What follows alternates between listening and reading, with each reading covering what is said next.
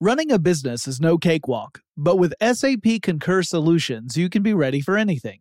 You can manage travel, expenses, and AP all on one platform that's packed with AI and best practices, and that delivers it all through an easy, clear, I can't believe how simple that is experience. So, while not much can be done about that guy who never fails to burn the microwave popcorn and stink up the entire office, with SAP Concur, you can easily handle almost anything else.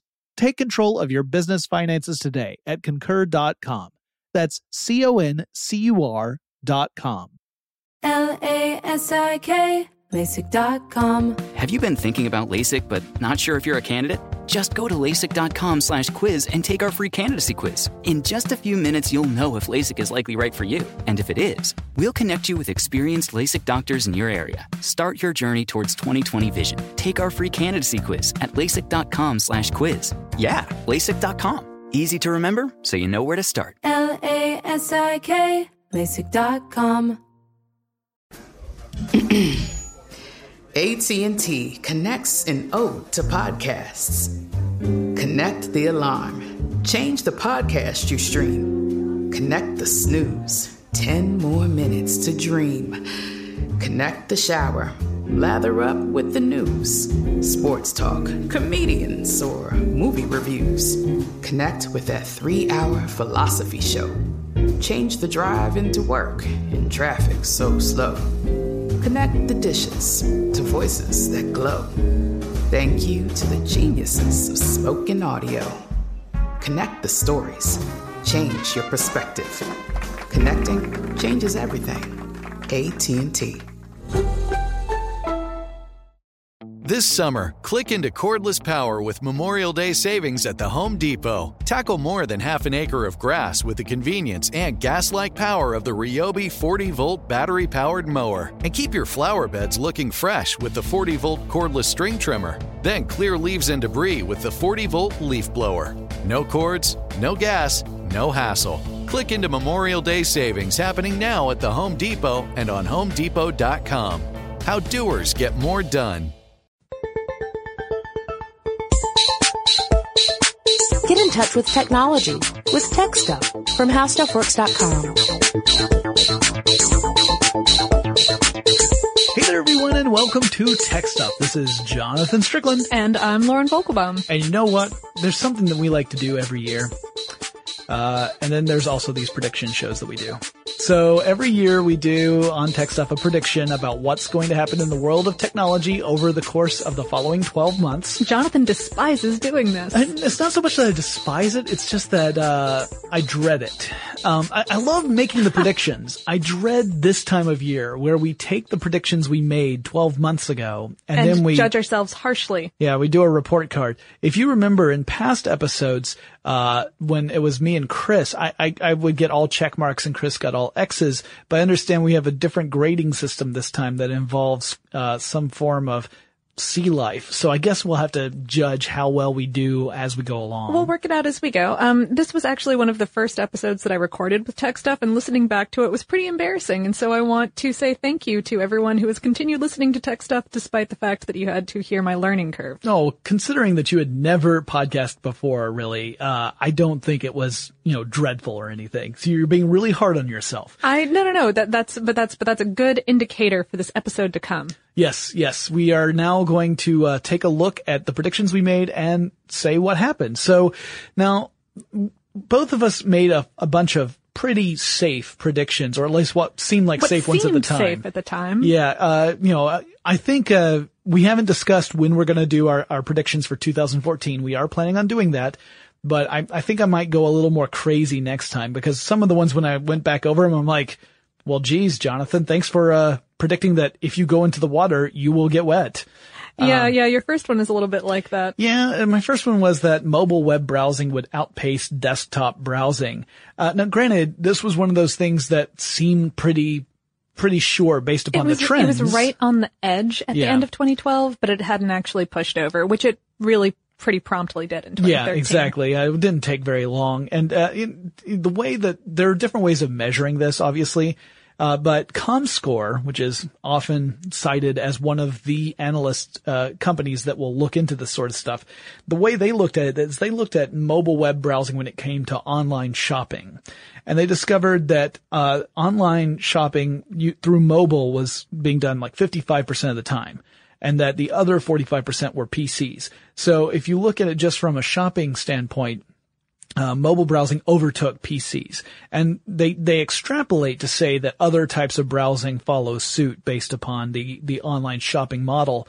Out of that 55%, most of that, 44% of that was from smartphones, and the other 11% of that was from tablets. So even with online shopping, smartphones are still outpacing tablets when it comes to that particular version of mobile web browsing.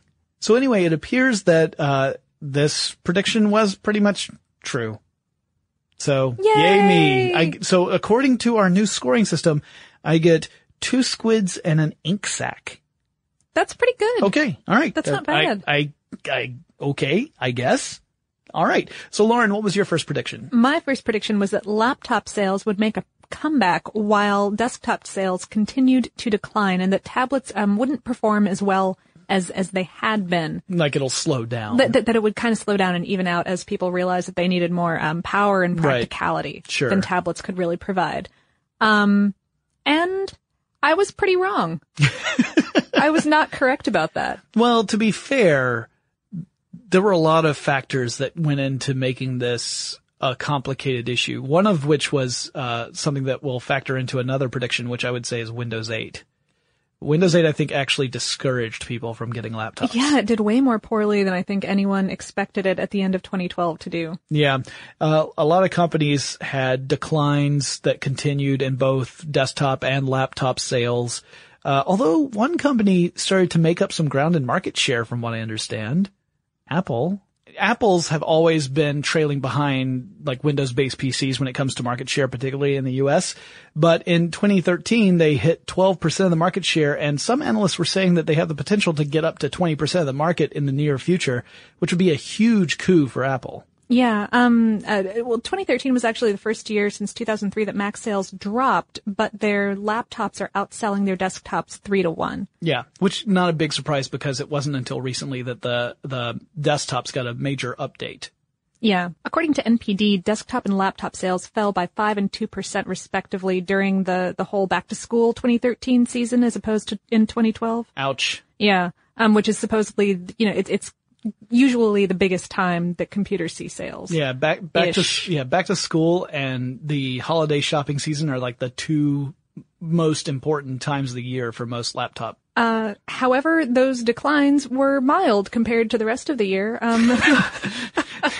Sales each quarter, according to Gartner, were down about 10% each quarter compared with each quarter last year. Yikes. So, but the tablet market is still growing. It is slowing a little bit. I wasn't completely wrong about it flattening a little, but it's over 36% growth, which is not insignificant. Yeah, that's true. But, you know, you also have to look, like, the tablet market is still smaller than the overall PC market. So when they grow, the percentages are larger, right? Like if you sell 2 units and then the next year you sell 8 units, that percentage growth is huge. If you're selling 200 million units and the next year you sell 250 million units, that relative growth is small. So it's all a numbers game, and the tablet market really didn't exist until, what was it, 2009 when the first iPad came out? Yeah, so. I mean, yeah, the previous tablets had not really had any consumer penetration at all. So, it does look like it's starting to mature, like it's starting to slow down. So I agree that you were right on that one. So, I'm giving you a squid and a half, but you also apparently get a squid squeaky toy. I don't know what that means. Ooh, that sounds fun. Okay. I got, my next prediction was enterprises will resist adopting Windows 8. Another gimme. Because, I mean, any time a new operating system comes out, enterprises are going to lag behind consumers, even if the operating system is received with great joy and love. Oh, absolutely. Because, I mean, companies have whole systems that are based upon a single operating system, right, and changing them all over is time consuming, and there's testing involved, and it's expensive and scary. Yeah, so you never know if it's going to work, and then you end up having made an investment, and then you eat the expense if it doesn't work out. So not a big surprise. What was kind of interesting to me was that Windows 8 did seem to be a little bit of an albatross. Like, it didn't get a lot of love for many people. Like, a lot of people really didn't like that operating system when it came out. And like I said, it may have even contributed to that, to people resisting purchasing a new notebook. So that's not great, but good call. Yeah. On that one. Yeah. Do you have a? I'm consulting my squid, profile here. According to this, I don't get a squid, but I get a squib. So if you shoot me, then I get the little bitty pop noise, like in an action movie. So that's something. Do some tentacles come out along with the blood? With me, yes. Excellent. Yes, it's mostly because of where I ate lunch. Well, I'm not even going to ask about that. So my second prediction was that touchscreens would be integrated into more products, including most laptops and displays. Yeah, like things like like a secondary display for your computer, or even a main display for your computer. That was. You were I think being very optimistic. I was, and I think the trend is definitely there. I think it's there, and it definitely didn't happen this year. I think it's going to happen in the next 2 years. Yeah. I think I was being way too optimistic. But still, the trend is obviously there. I mean, because people have grown to love the whole touchscreen experience. It's just a question of, does that translate to the laptop and desktop experience? And can you create something that's compelling enough to make that a reason for you to have that feature in your device? Everyone was hoping that Windows 8 was going to be that thing. It was not. It was not that thing. And the new Mac OS is kind of also not that thing. That's not something that Apple has moved toward yet. Mm-hmm. But it's still a possibility. And it's not like people weren't including them. There were lots of models out there that did include them. According to NPD, about 11% of all notebooks shipped in 2013 had touchscreens, which sounds like a relatively small number until you think about the fact that before 2013, basically none were. Yeah, hardly any. Like, some at the very tail end of 2012, just leading into CES. And so that's actually quite a large number. I mean, that's a big gamble for a company to do, is to invest in that kind of new technology, because that's going to impact everything that product encounters from that moment on, right? Mm-hmm. So 11% is actually pretty big, and it all depended upon which company you're talking about. They had different numbers. I think Sony had a lot, didn't they? Yep, 17.6% of all notebooks they shipped were equipped with touchscreens. However, they did not make up a majority of the actual touchscreens on the market, whereas Lenovo, they only had 7.4% of all of their laptops shipping with touchscreens. But they accounted for 14.7% of the touchscreen laptop market share. Yeah. So in other words, Lenovo had, if you look at all the stuff they offered, a smaller percentage of it had touchscreens, but they made up the majority of the touchscreens based upon other companies that people were buying. Yeah. Yeah. So that might mean that Lenovo's, were cheaper. Yeah. They were more attuned to their customers. AKA cheaper. Yes. That is usually what that means. So what are we going to give me according to our squid valuation system? You get a sucker. Not a tentacle sucker, but like a lollipop. Oh, like sucker. A lollipop? It's squid flavored. Yeah. That's what you get. Moving on. I'm failing to see how that's a positive. No, it all depends on whether or not you like squid. It's like, calamari pops. It's the newest thing. So the next part, another gimme. Oh, man, I'm going to have to stick my neck out more next year. I'm reading these. I'm just like, how lamed could I get? I said that the NFC, near field communication, would not receive wide adoption in the United States, partly because Apple would not play ball. In other words, Apple was not going to incorporate NFC in its next iPhone. I'll have more to say about their next iPhone shortly, but I said that NFC just wasn't going to get any traction in the United States on a meaningful level. And indeed it did not. No, because again, Apple did not include it. And I think that's a huge part of it, is that, without Apple getting on board, there's, that's that's big. No, that's a sizable percentage of the smartphone population. Yeah, when some 40% of your smartphone population can't use the technology, a gadget, then then you're like, well, why would I invest in this if potential, especially if you've made the determination that perhaps your customers happen to be iPhone customers. Right. And you're like, well, I could spend $100,000 retrofitting my vending so that I can take advantage of this. But if 90% of my clientele don't use it, then that's just a waste of money. So that, and the reasons for this, I mean, are basically what we talked about. Yeah. In that episode, it's the cost of implementation, mm-hmm. the concern about security. That's a big one. Oh, sure. The lack of consumer awareness about it. I mean, if you haven't been to Europe recently here in the U.S. and you're from the U.S., then. Yeah, you don't even know, like, you might not even be aware that this is a possibility. I mean, people who have been using things like, I've got a Nexus 4 phone, and that has an NFC chip in it. I've got a Nexus 7 tablet, and that has an NFC chip in it. I have never used either of those products with the NFC. So, but I'm aware of it because I own two of them, but I haven't used them. And even vendors not realizing the benefit that they would have of getting that kind of thing out there. Right. So there are a lot of things that, challenges that have to be overcome before we see this become something that, actually is in widespread use in the United States. So that's a gimme. According to this, I get, just a beak. I think it's from a squid. I gotta make better predictions. We really need to talk to this, squid referral provider. It's stuff to blow your minds, Robert. I don't know what he's been going through. Apparently he got really upset when we suggested that perhaps he was leaving human teeth around the office. Yeah, there was, this is a tangent, you guys, but I found like a little plastic baggie of what appears to be human teeth in one of our conference rooms, just sitting on the tray of our whiteboard. Yeah. Like, just hanging out. Like you do. I mean, they're clean looking. And Robert claims he didn't do it, but he would have been my number one suspect.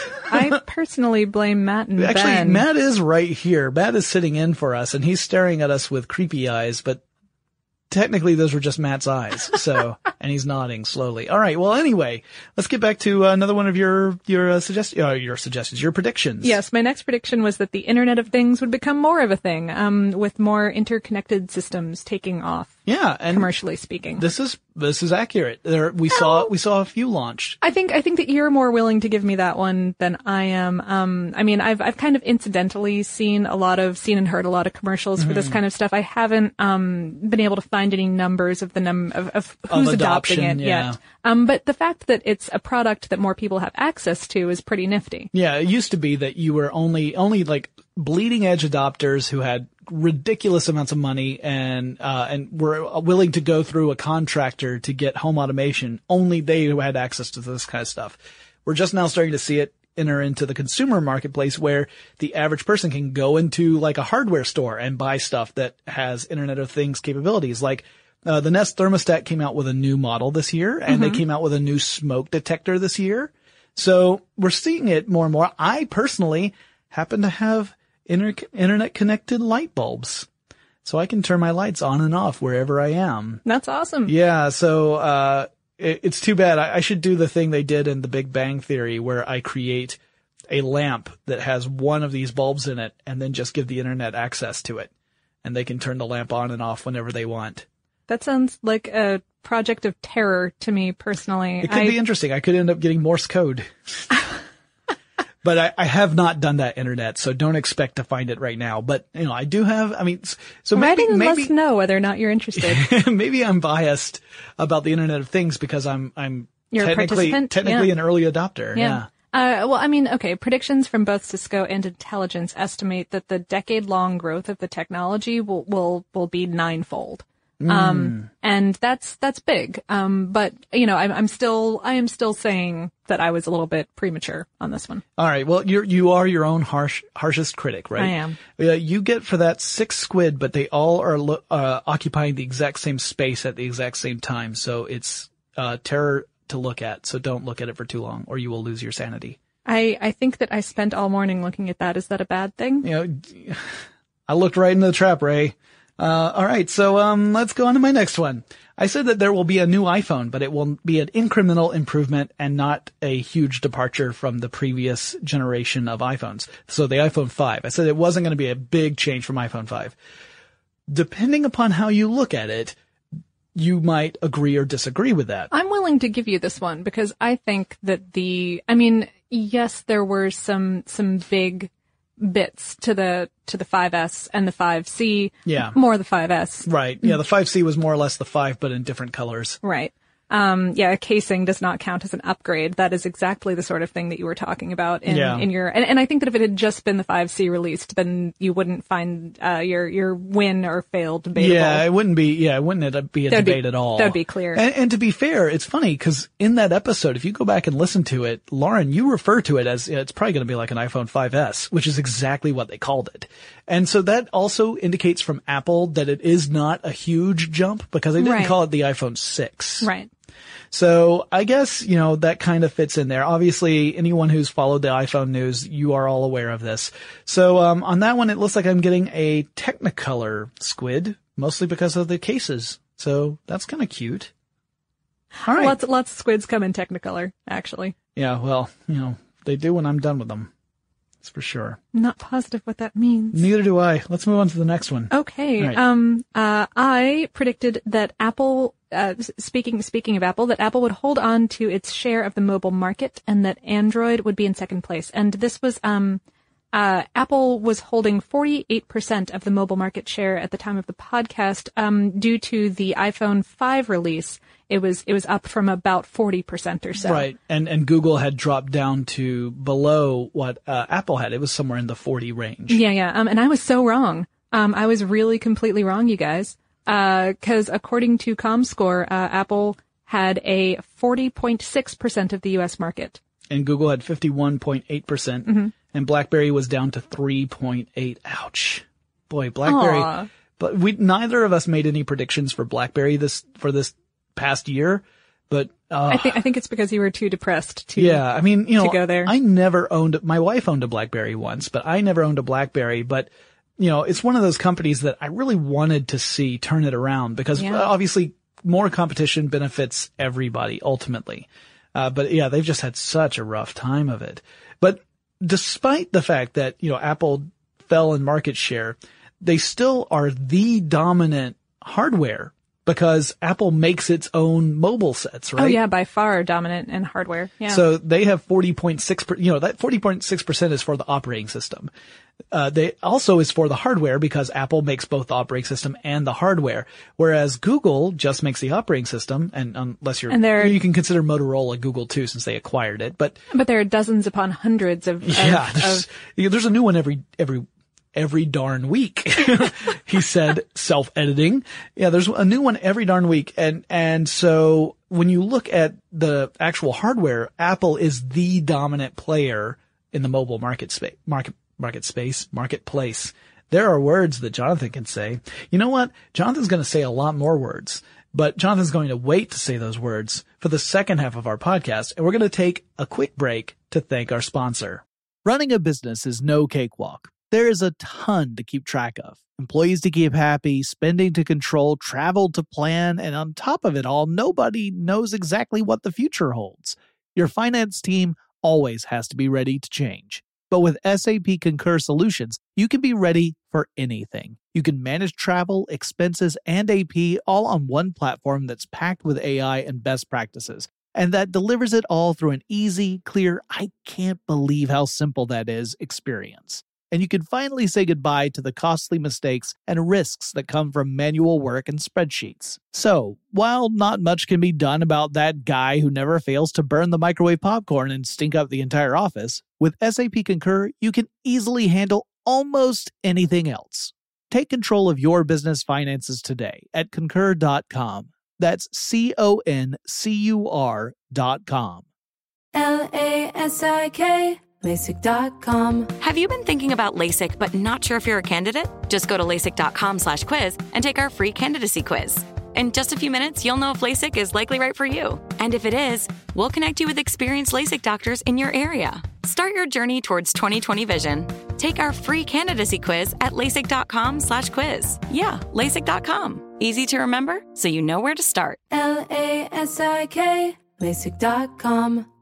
Today I'm going to give you some straightforward advice on how to deal with naughty kids. How about instead of timeouts, time ins? Time for you to start paying some bills.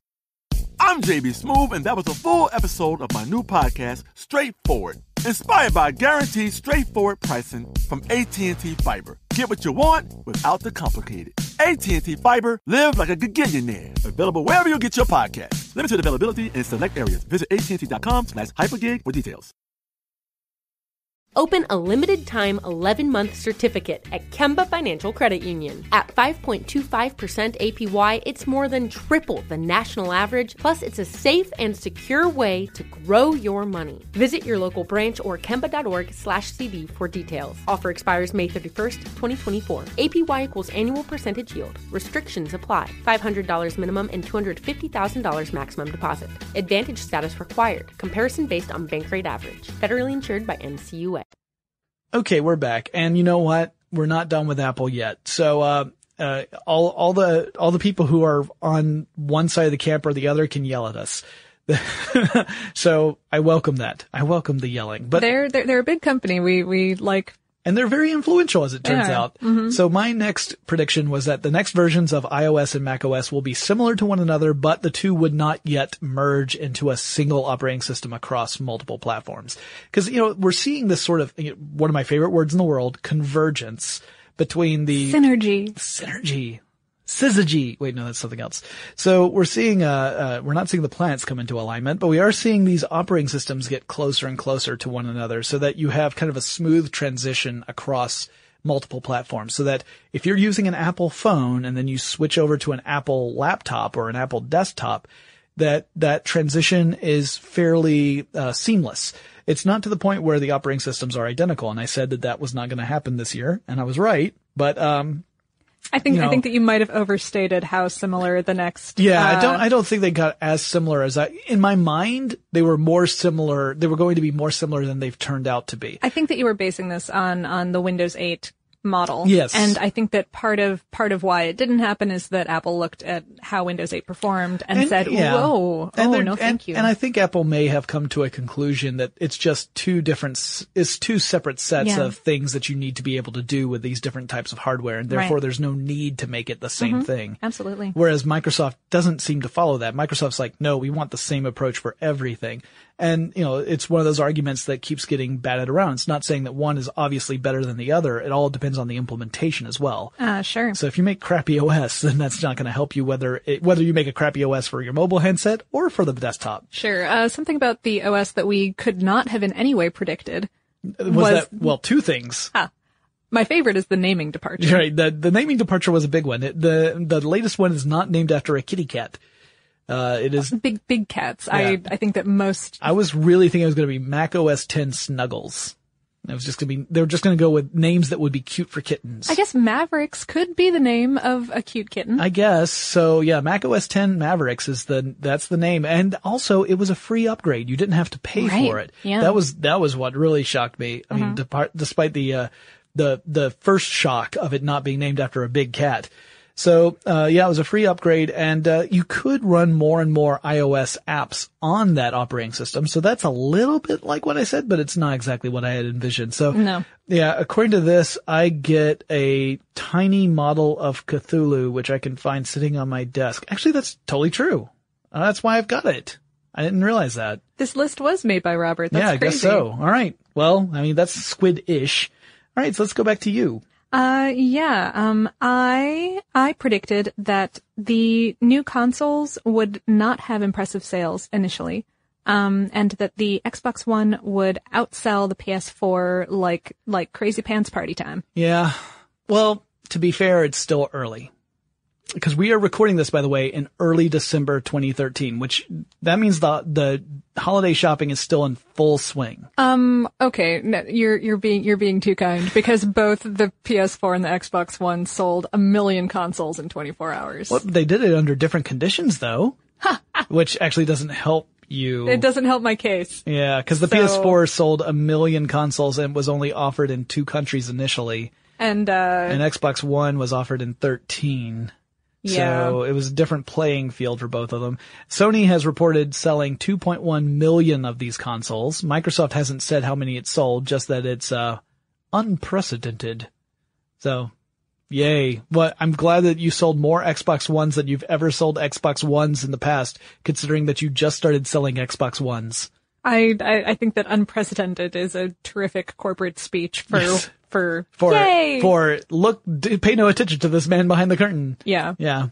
But anyway, yeah, so it does look like the sales have gone really well. Now, one thing that someone pointed out, and I thought this was really interesting, is that you cannot really compare the sales of this new generation to previous generations, because in previous generations, one of the issues was that the supply was never enough to meet the initial demand. So you had Sony selling out of PS3 and Xbox selling out of Xbox 360. You had, shortages in stores, and that kind of colors our perception of how popular these things are, because you couldn't get them anywhere. Sure. The Wii was the same way. Yeah, yeah. Although there's a little bit of that going on now. I checked on Amazon today, and you can currently purchase neither the PS4 nor the Xbox One. Oh, it's just over there. Just put an order in and then wait. Yeah. I mean, we are recording this on December 5th, which is, the week after Thanksgiving, so that might have something to do with it. Probably had a little to do with it. Yeah. So anyway, they have sold pretty well. Mm-hmm. We don't know yet which one is going to win out. It looks like the PS4 is doing really, really well initially, but personally, this is just my own personal perspective, neither console right now has a game that I really want to play on it. Like, neither of them have a killer game where I'm like, I have got to get this console so I can play that game. I think that developers are very smartly holding off on the finalization of games that they know aren't ready to be finalized yet. And I think that that's just a wonderful, gorgeous thing that we have on this modern console platforms where it's letting game designers actually design the games that they want to, and not pushing something to go out early is. Yeah. We are living in the future, my friends. Anytime you have ever had a an experience of playing a game that obviously had not been finished, it is one of the most frustrating experiences, particularly if you were going into it expecting a great game. Mm-hmm. So I agree. I think it's a better thing. So, I'm personally I have not ordered either, full disclosure. I expect that I will be buying one of these consoles probably within the next 12 months. And I'm right now, just based on features, not based on games, I am leaning toward the Xbox. Now, really? Yeah. And here's why. I think the PlayStation is going to have some amazing independent games on it, and I want to be able to play those. And that would be like, if you're talking about just games, that lets me lean toward the PS4. But the Xbox One has some really cool voice activation features in it, and some Kinect features that originally, I don't think the Kinect was fully ready for prime time when it came out. But I think it was gimmicky, yeah. The implementation I'm hearing from the Xbox One sounds much more promising to me. It sounds completely creepy to me, but also very promising. I mean, I'm blown away by the capacity that they're talking about for it. I love the idea. We should do an episode about the Kinect stuff. Yeah, you know what? That's enough talking about that. But anyway, according to this, you get a gumball that has melted into the shape of a squid. You get a lot of candy, Lauren. You got a sweet tooth? That's I do, but it's someone trying to poison this podcast with my sugar rush? I have no idea. I mean, it's, I can't make heads or tails out of any of this, mostly because squid don't have tails. I wonder if this has to do with those teeth. Okay, so my next prediction said that Intel will struggle due to customers moving more toward mobile platforms. This is related to my first prediction, obviously. And Intel certainly had kind of a rough year. They tried a lot of different things. They actually created a web-based television platform called OnQ. But OnQ never really took off. And according to CNET, Intel's looking to offload the product now, trying to sell it off. Mm. Yeah. Mm-hmm. They were also starting to focus more on enterprise customers, meaning other companies, which, similar to what IBM had done in the past, where IBM was like, you know what, maybe we want to get out of the consumer market and just market to other companies as well, because those are the customers that tend to have a stable need for performance PCs. Right. So even if your consumers get a little flaky and they're like, I think I just want to have something I could play, Candy Crush on. That's the game, right? Yes. I keep getting requests for something called that. I haven't played it. Candy Crush Saga? I don't know. Anyway. Holly can talk to us about that, apparently. Not necessary for you to have an Intel machine to play that game, apparently. No. And also, like we said earlier, PC performance is generally dropping. So. Yeah, so Intel, that's their main market. They've tried to get into the mobile market, but it hasn't been nearly as successful as some of their competitors. However, they have started to develop some interesting chips that should work with Internet of Things style sensors. So it may be that we see Intel bounce back in an emerging industry that is still, just picking up speed. That'd be great to see. And yeah, despite all of this, there's relatively even news on the overall. Yeah, Intel's Q3 earnings in 2013 were pretty much the same as its Q3 earnings in 2012. So it didn't lose ground, but it wasn't gaining ground either. And, I don't know if any of you work for big companies, but usually the rule of thumb is that they want growth year over year. Generally. So it's not just, it's not just profit, it's growth, right? Because profit is number one. You want to make more money than you spend. But you want to make more money. Yes. Than you did before. The previous year. You're like, yeah, we made a lot of money. We're going to have to figure out how we're going to make more than that next year. And, I don't know. I find it exhausting. I'm so glad I'm not one of those executives who has to make those kind of decisions. Yeah. So I think that prediction was pretty accurate. Yeah. Yeah. According to this, I get an animated GIF of a squid juggling. That's pretty cute. Okay. All right. Your turn. My next one was going back to Apple. I boldly stated that Apple was this would be the year that they would make a TV. This was the Chris Paulette, suggestion. This was the Chris Paulette prediction because if you guys are longtime listeners to Tech Stuff, you probably realize that Chris made this prediction, I think, in 2011 and 2012. So Lauren was carrying on the Tech Stuff tradition. And rumors, rumors from MacRumors.com say that we could totally expect one in 2015. Yeah, at the earliest, 2015 or 2016. So I think that this rumor tradition continues on. We'll find out if one of us predicts that 2014 will really be the year. Gosh darn it. Really, my only note for this one is just F. Yeah, and that's all I had to say about it. You get an apple that's got a little squid in it for this one. Oh, I don't want squid can't live in apples. I know. I'm very concerned. It's because your prediction was so awful, Lauren. You've got a dead squid in an apple. Sorry. It's the way it works. Running a business is no cakewalk. There is a ton to keep track of. Employees to keep happy, spending to control, travel to plan, and on top of it all, nobody knows exactly what the future holds. Your finance team always has to be ready to change. But with SAP Concur Solutions, you can be ready for anything. You can manage travel, expenses, and AP all on one platform that's packed with AI and best practices. And that delivers it all through an easy, clear, I can't believe how simple that is, experience. And you can finally say goodbye to the costly mistakes and risks that come from manual work and spreadsheets. So, while not much can be done about that guy who never fails to burn the microwave popcorn and stink up the entire office, with SAP Concur, you can easily handle almost anything else. Take control of your business finances today at concur.com. That's CONCUR.com. LASIK. LASIK.com. Have a ton of questions about LASIK? You're not alone. That's why we created LASIK.com. One place where you can go to find every answer to every question on your mind. Like, how much does LASIK cost? How long does recovery take? How do I find a doctor? If you've been thinking about LASIK, go to LASIK.com now. Yeah, LASIK.com. Easy to remember, so you know where to start. LASIK, LASIK.com. Today, I'm going to give you some straightforward advice on how to deal with naughty kids. How about instead of timeouts, time ins? Time for you to start paying some bills. I'm JB Smoove, and that was a full episode of my new podcast, Straightforward, inspired by guaranteed straightforward pricing from AT&T Fiber. Get what you want without the complicated. AT&T Fiber, live like a gigillionaire. Available wherever you get your podcast. Limited availability in select areas. Visit AT&T.com/hypergig for details. Open a limited-time 11-month certificate at Kemba Financial Credit Union. At 5.25% APY, it's more than triple the national average, plus it's a safe and secure way to grow your money. Visit your local branch or kemba.org/cb for details. Offer expires May 31st, 2024. APY equals annual percentage yield. Restrictions apply. $500 minimum and $250,000 maximum deposit. Advantage status required. Comparison based on bank rate average. Federally insured by NCUA. All right, so I have electronic publishing will completely overtake traditional publishing in sales. Nope.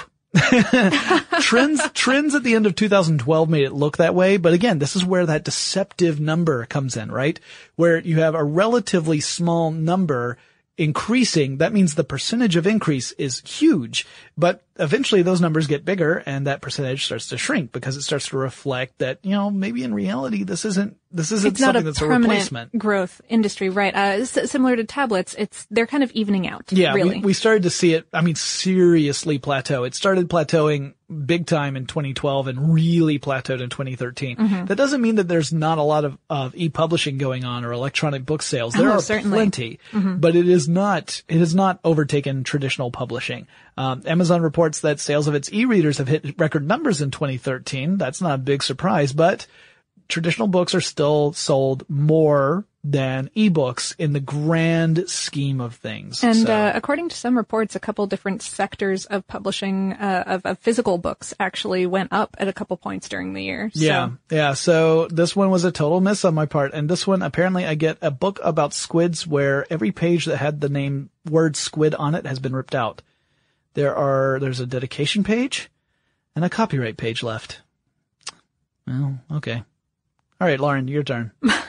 My next prediction was that this would be a record year for people going out and getting their genes sequenced. Yeah. And that there would also be a big move to digital health records.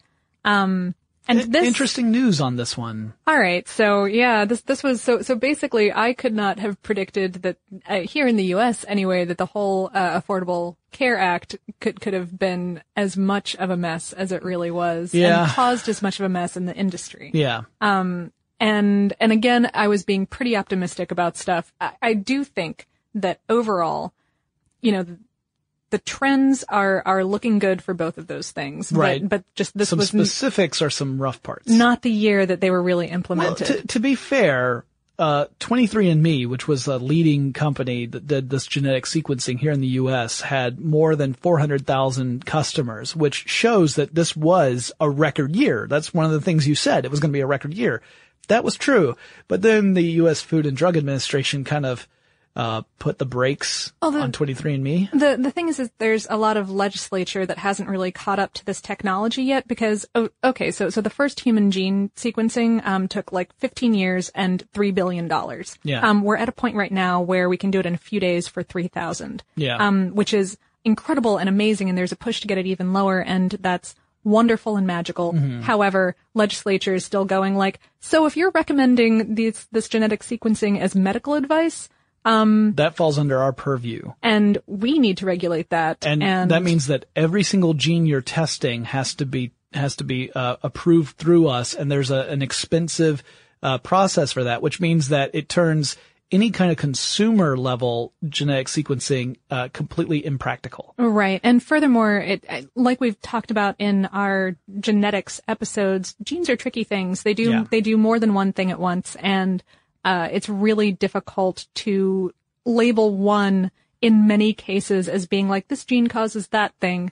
And on top of that, the FDA has a couple of arguments that I think are pretty valuable. Things like, you know, you don't want to give people a message that will end up having them mishandle their medication and therefore suffer some sort of toxic effects because it may not even be the direct fault of the genetic sequencing company. It may be that the consumer is misinterpreting the results.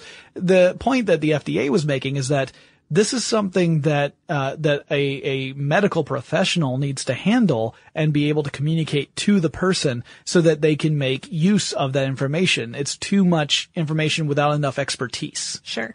So, but it still was a record year. It was just one of those things where the law began to try and catch up to the technology.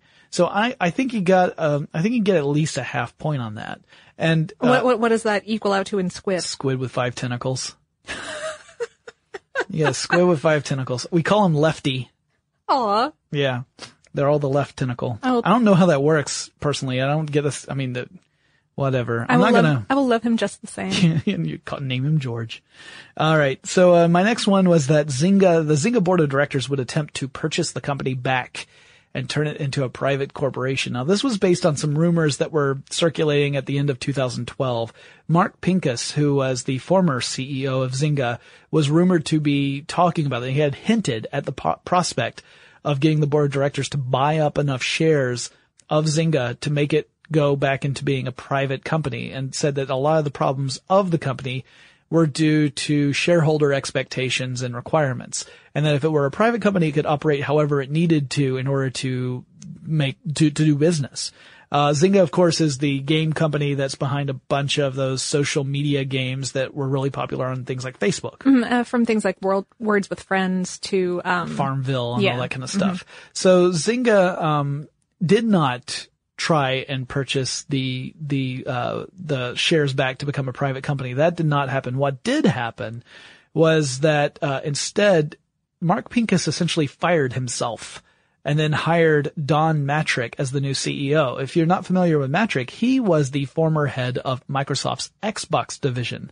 In fact, news broke today that one of Matrick's, moves in the Xbox division has been undone. He established an Xbox division in London called Xbox Victoria, and that has just been shut down. Huh. So all the developers in that particular office are now looking for work. Ouch. So, and what he did over at Zynga was basically clean house. Yeah, he fired a whole bunch of people and started to restructure the company. So it's remained publicly traded, but it is a very different organization now. However, because I said that as the Zynga board would attempt to purchase the company back, technically my prediction was wrong. And I get an octopus wearing a squid costume. So there's these two extremely fake tentacles hanging down from it. I don't know. That sounds. I would watch an internet video about that. Of an octopus posing as a squid? Yeah. Oh, I bet there's a whole cartoon series. Speaking, if not, I want one of you guys more than I can even express. I might really enjoy cephalopods, and I think that someone should make that happen. I think Aaron's got a new job to do. Yes.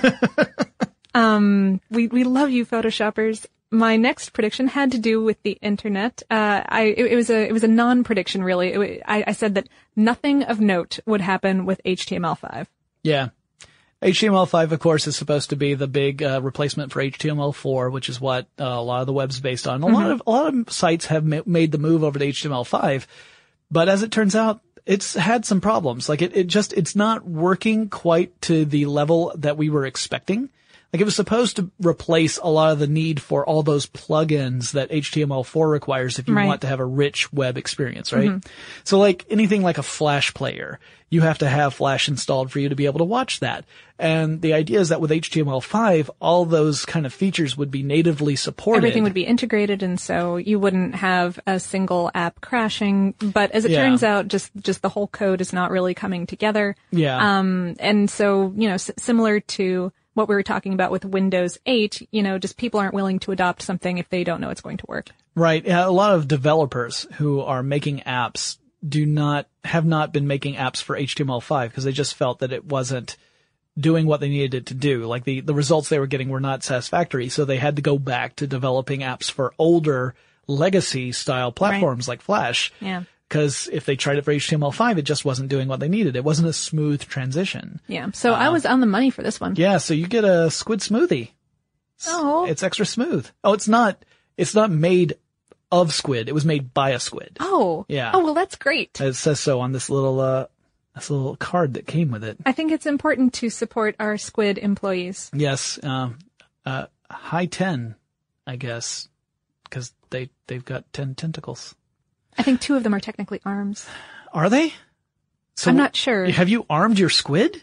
Okay, I'm moving on before I get shot by a squid.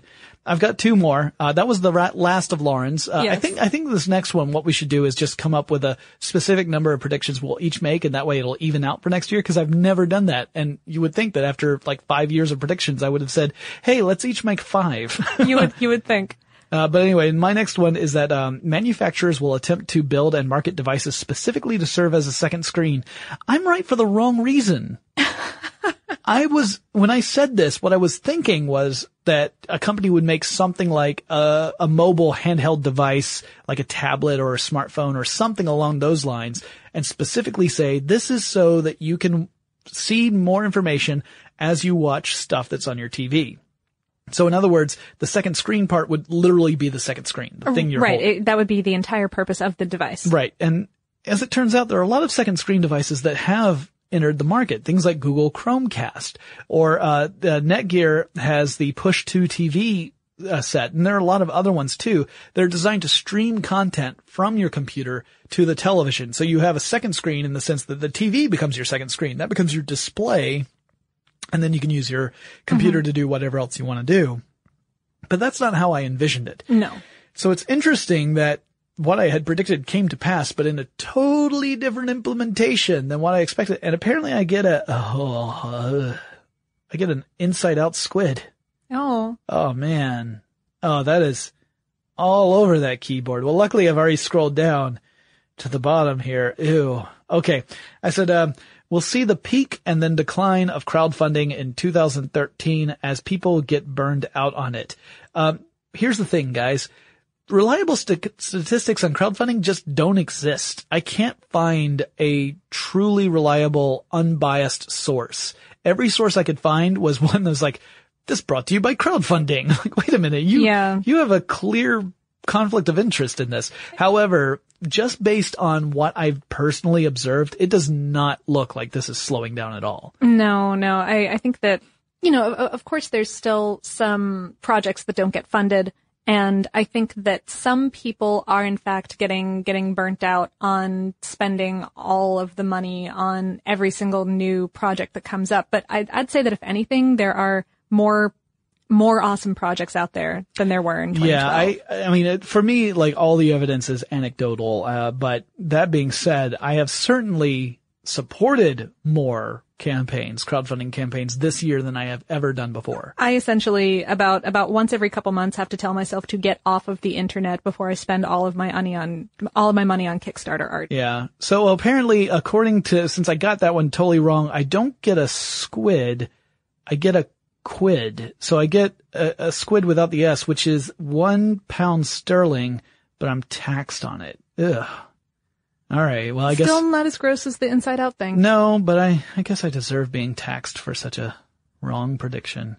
Well, there we go. That wraps up our predictions roundup and how things turned out. So I guess we're going to have to somehow carry all these squid back to our desks. Maybe we'll just leave them here for stuff to blow your mind. I mean, they'll be coming in here before too long. Squid party. Yeah. I'm going to take my quid though. I got to have this English pound. All right. So, that wraps it up. I think it was a kind of fun one. We're going to try and see what sort of crazy predictions will come up. I think we will try and limit it to maybe 5 predictions per person, with maybe a couple of extra just in case one of us predicts the same thing as the other one. So that way we've got some wiggle room. Yeah. But nothing on the lines of what we've done this time, because this is just ridiculous, people. I mean, I can only be so wrong for so long. Yeah, and this is, I mean, no matter what the system is of ranking next year, I clearly have way too many squid at this point. Well, so. I'm sure, I mean, there's one thing that's consistent with our predictions episode, which is that the scoring is completely inconsistent. So I wouldn't worry too much, because by next year I will have completely forgotten about the squid thing. So it'll be some other ridiculous level of grading. So anyway, guys, if you have any predictions for 2014, Lauren and I will be making those very soon. So you'll hear that episode before the end of the year, probably. Or if not at the end of the year, at the very beginning of next year. Right. If you have any predictions that you want to make, we can even have a small section set aside for listener predictions. Oh, that would be great. Yeah. So, send those in. All right, listeners, if you have a prediction for 2014, something that you believe is going to happen in the year, and it's related to tech, let us know. It could be a conservative guess. It can be a wild estimate. Let us know. Send us a message. Our email address is techstuff@discovery.com. Or if you want to let us know on Facebook, Twitter, or Tumblr, you can find us there. Our handle is techstuffhsw. So put your prognosticator hats on and let us know. And I predict that Lauren and I will talk to you again really soon. For more on this and thousands of other topics, visit HowStuffWorks.com.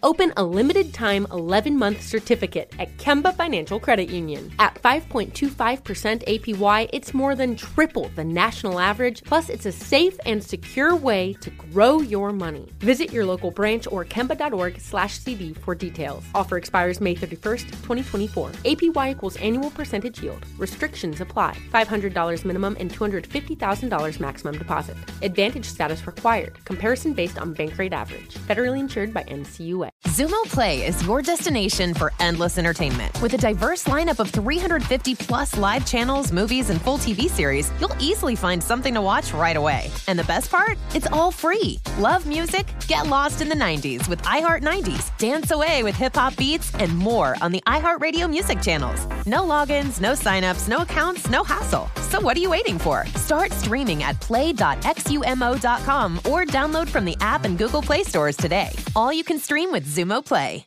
Xfinity has free premium networks for everyone this month, no matter what kind of entertainment you love. Addicted to true crime? Catch killer cases and more spine-tingling shows on A&E Crime Central. Crave adventure? Explore Asian action movies on Hayah. Searching for something extreme? Check out skating, snowboarding, and more on Fuel TV Plus, the global home of action sports. And find crowd-pleasing bops on iHeartRadio's Hit Nation playlist. There's new free shows and movies to love every week. Say free this week in your Xfinity voice remote. This is Malcolm Gladwell from Revisionist History. eBay Motors is here for the ride. With some elbow grease, fresh installs, and a whole lot of love, you transformed 100,000 miles and a body full of rust into a drive that's all your own. Brake kits, LED headlights, whatever you need, eBay Motors has it. And with eBay Guaranteed Fit, it's guaranteed to fit your ride the first time, every time, or your money back. Plus, at these prices, you're burning rubber, not cash. Keep your ride or die alive at ebaymotors.com. Eligible items only. Exclusions apply.